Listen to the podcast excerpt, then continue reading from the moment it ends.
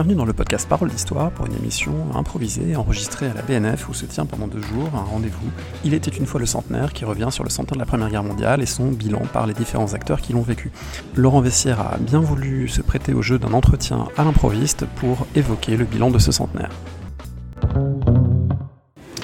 Bonjour Laurent Vessière.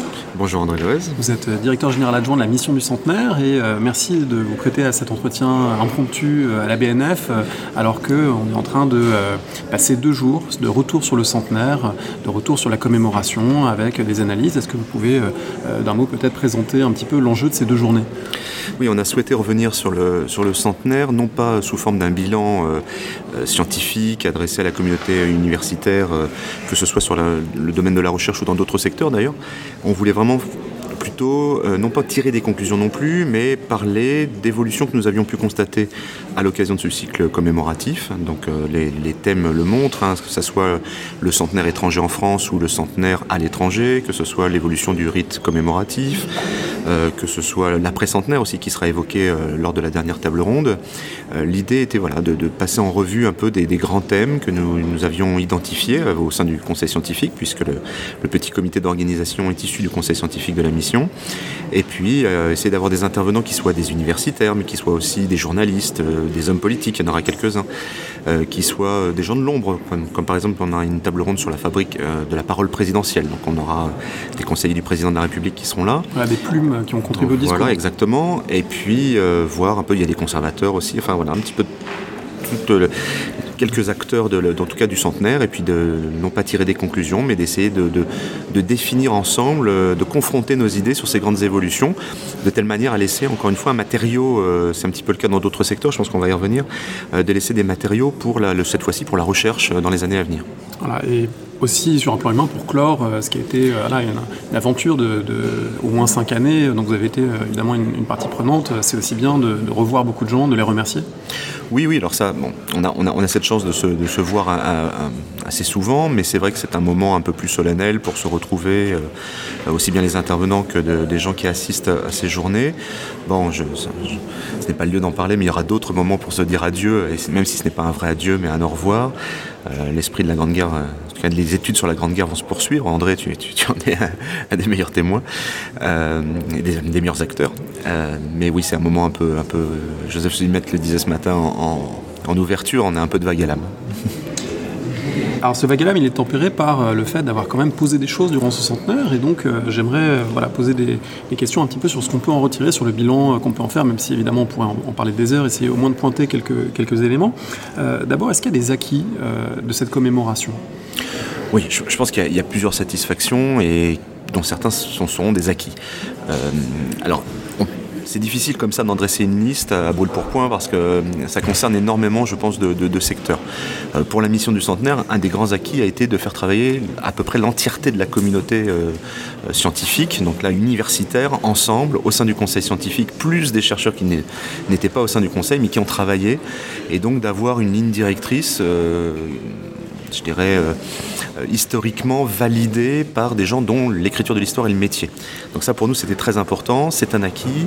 Euh, on espère que ça fera jurisprudence dans l'avenir. C'est quelque chose qu'on a, on a toujours voulu avec Joseph Zimet, y compris dans nos précédents postes, c'est-à-dire c'est lorsqu'on évoque des commémorations, il faut au moins que le fondement soit historiquement validé par des gens dont c'est le métier. Ça, c'est fondamental. Donc ça, je pense que c'est un, acquis. L'autre acquis, c'est qu'à aucun moment le pouvoir politique n'a remis en cause ce, cette volonté, cette démarche que nous avions. Alors après, évidemment, c'est une politique mémorielle, donc elle est, elle est livrée, euh, quel que soit le, pouvoir politique, à des interprétations, à des choix. Euh, ça, c'est tout à fait normal. Mais au moins, euh, nous leur avons livré, André, tu étais au sein du conseil scientifique, nous leur avons livré des notes, des avis guillemets éclairés, et après c'était à, nos décideurs de, de, faire leur choix politique sur la mémoire.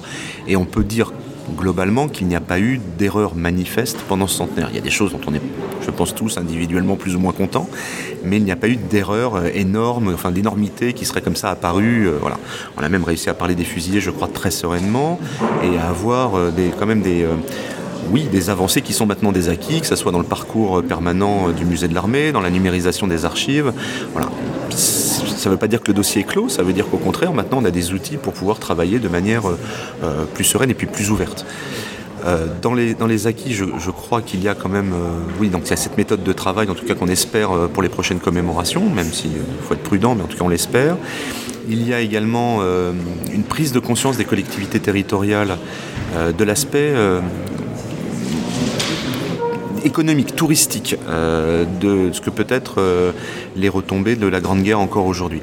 Là, vraiment, le, centenaire a, été, a démontré que finalement les collectivités euh, avaient été plus entraînante, plus organisée, plus, plus allante en tout cas sur le, que l'État euh, pour euh, organiser ces commémorations. On a vu un peu une sorte de, transmission de la responsabilité des commémorations de l'État vers les collectivités, mais toutes n'avaient pas compris l'autre aspect, c'est-à-dire c'est comment accueillir aujourd'hui euh, des touristes, parce qu'il faut appeler ça, autrefois on appelait ça des pèlerins après-guerre, mais ce sont des touristes. c'est pas un gros mot, ce sont des gens qui viennent du monde entier sur nos champs de bataille. ils viennent se souvenir de, d'un grand-père, d'un arrière-grand-père, ils viennent découvrir ou tout simplement les lieux où, où se sont déroulés ces batailles.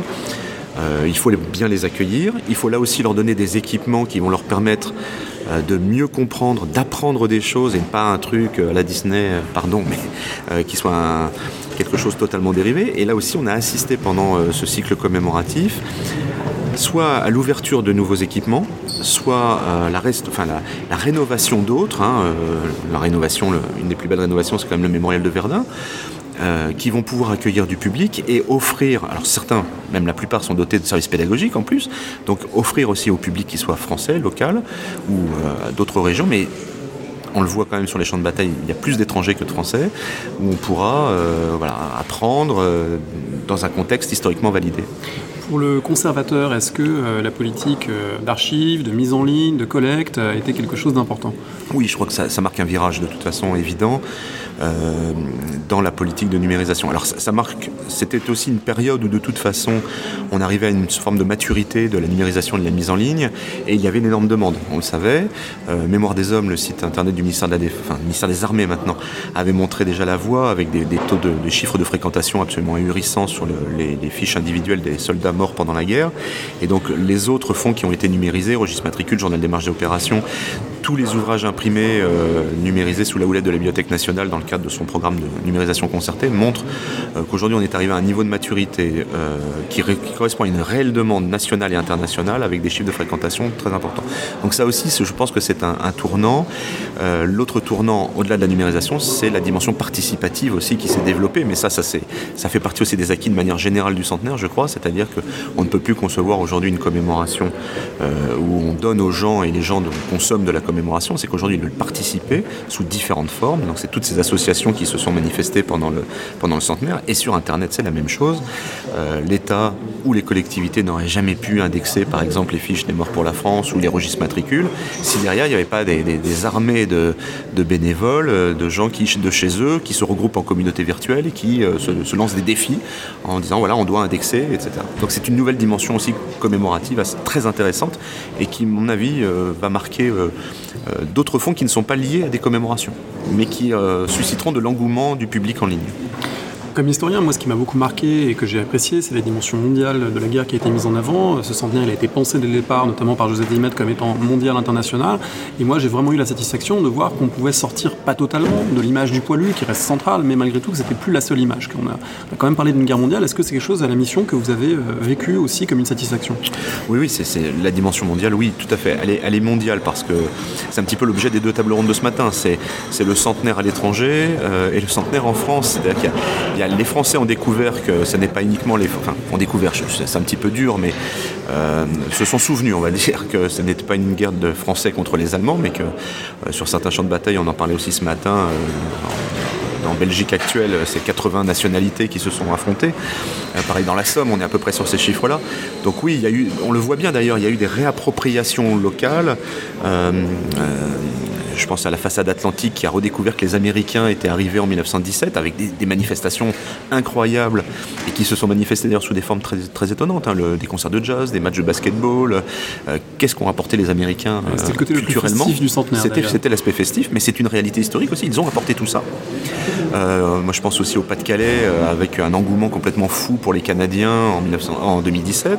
On a eu la même chose dans la Somme avec les Australiens ou les Néo-Zélandais. Voilà, on voit quand même une ce qui, ce qui a déteint aussi sur les autres régions. C'est-à-dire que euh, tout d'un coup, on se souvient que oui, le, monde entier est venu combattre sur les terres françaises. Est-ce qu'il y a malgré tout des regrets, des couacs, des choses, évidemment sur 50 tout ne peut pas être parfait, des choses soit qu'on aurait pu faire autrement, soit qui ne sont pas déroulées comme on l'aurait imaginé? Oui, il y en a toujours, il y en a toujours, on aurait aimé faire mieux. dans tous les secteurs, hein, je crois D'abord, la, mission, on l'a toujours dit, la mission n'avait pas vocation à tout faire et tout, euh, organiser. Euh, c'était un rôle d'accompagnement, mais dans cet accompagnement, il y a des choses quand même ne sont pas réussies, ou même dans les choses que nous avons faites nous-mêmes. Évidemment, il y a la cérémonie de Verdun qui euh, a plu à certains et a déplu à beaucoup d'autres. Donc ça, c'est, c'est une tristesse de notre part, c'est un regret. alors, il y a un contexte qu'il faudra expliquer, c'est trop long ici, mais qui a fait que la, cérémonie s'est déroulée euh, avec une immense satisfaction des 4000 jeunes qui étaient euh, sur place. Donc ça, il ne faut pas l'oublier. C'est-à-dire qu'on peut adresser des critiques légitimes. Euh, je comprends que des gens étaient choqués que des jeunes, par exemple, courent sur, dans une nécropole. Ça, c'est tout à fait recevable. Mais en même temps, ces jeunes avaient l'impression de profondément en eux parce qu'ils avaient travaillé pendant plusieurs jours avec l'éducation nationale, avec des professeurs qui leur avaient expliqué les choses, qu'on pouvait, par le biais d'une représentation, euh, un peu théâtrale, de spectacle vivant, euh, rendre hommage à ces soldats. Donc ouais, on est toujours dans des tensions, euh, et ça on n'a pas su l'expliquer, on n'a pas su... alors il y avait des enjeux politiques derrière aussi, sur lesquels on pourrait revenir, il faut regarder les, premiers tweets qui sont partis, de qui ils viennent, mais n'empêche qu'on aurait dû faire plus d'efforts pédagogiques, nous aussi, pour expliquer quelles étaient les démarches. Donc voilà, il y, il y a des regrets comme ça, il y a des regrets aussi que euh, peut-être de ne pas avoir vu ou accompagné plus de projets parce qu'on aurait aimé, on, était limité par le budget, on a eu énormément de demandes, on aurait aimé donner plus à, beaucoup de monde. Euh, il y a des choses qu'on n'a pas forcément vues. Euh, on parlait des reconstitueurs. Est-ce que au début on n'a pas très bien compris ce phénomène qui un peu plus nouveau en France qu'en Amérique du Nord, comment, comment le prendre en compte, comment le voilà. On a, on a plein de petites choses comme ça, on a une liste assez longue d'ailleurs. L'irruption de Pétain euh, à la toute fin, euh, qui, euh, qui, est venue polluer un petit peu les, jours qui ont précédé le 11 novembre 2018. Sans vouloir choquer, ça reste un épiphénomène sur l'ensemble du cycle commémoratif. nous, à la mission, on est, on est très attachés à cette transmission d'un savoir historique sur l'ensemble de la population. Donc, est-ce que la population française va plus se souvenir de ce qu'elle a vu pendant 400, 4 ans, 5 ans, 6 ans, à travers toutes ces petites associations, tous ces petits événements par les communes, par les, départements qui ont été organisés, qui ont marqué profondément, je crois, un grand nombre de Français, que toute une polémique qui finalement, comme en France, a duré que 3-4 jours. Alors, je n'ai pas sur laquelle je préfère ne pas revenir, euh, mais qui nous, nous a occupé pas mal, André. mais en tout cas, voilà, je pense que ça ne fait pas partie en tout cas de mes regrets. Voilà, c'est une sorte de crise d'urticaire très ponctuelle. Euh, je ne pense pas que c'est ça que les Français retiendront. Et qu'est-ce que vous retiendrez s'il y avait une image à retenir, un moment qui vous a ému euh, dans ce centenaire? Oh, il, y en a, il y en a plusieurs, mais je. Euh, incontestablement, je pense que c'est quand même le centenaire qu'on appelle nous le centenaire pédagogique. C'est-à-dire se déplacer dans des écoles où des enseignants des gens de, qualité absolument incroyable, euh, se sont mobilisés pour réussir à, convaincre des, enfants de tout niveau scolaire, primaire, euh, collège et lycée, on a tout eu, et surtout les, lycées techniques aussi qu'on croit qu'ils sont sur la touche, mais en fait, ils ont été les plus actifs. Les lycées techniques agricoles ont été incroyablement actifs. On fait des ateliers, mais inouïs, des ateliers pédagogiques absolument inouïs, dans lesquels des enfants, euh, euh dire de racines métropolitaines ou issus de l'immigration, ont tous participé. Et ça, c'est quand même phénoménal. Quand vous vous retrouvez, moi j'étais il, y a 15 jours au lycée Clémenceau, dans le 18e arrondissement, en plein, plein quartier de la Goutte d'Or, euh, qui est un quartier difficile, avec des enfants qui sont souvent en situation d'échec, de milieux sociaux très défavorisés et que vous arrivez là-dedans et qu'il se dégage une énergie inouïe, euh, on parle de la Grande Guerre, on parle de Clémenceau, on se repositionne, on, fait du théâtre, on fait des exercices de gym aux couleurs du sang, enfin, de la Grande Guerre. On se dit, enfin, on n'a pas travaillé pour rien. Merci beaucoup.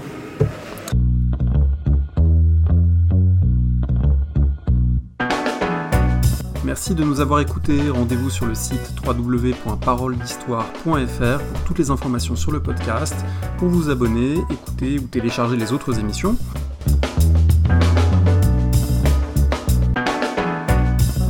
La discussion se poursuit aussi en ligne, notamment sur Twitter. Vous pouvez poser des questions at paroledist et à bientôt pour un prochain épisode.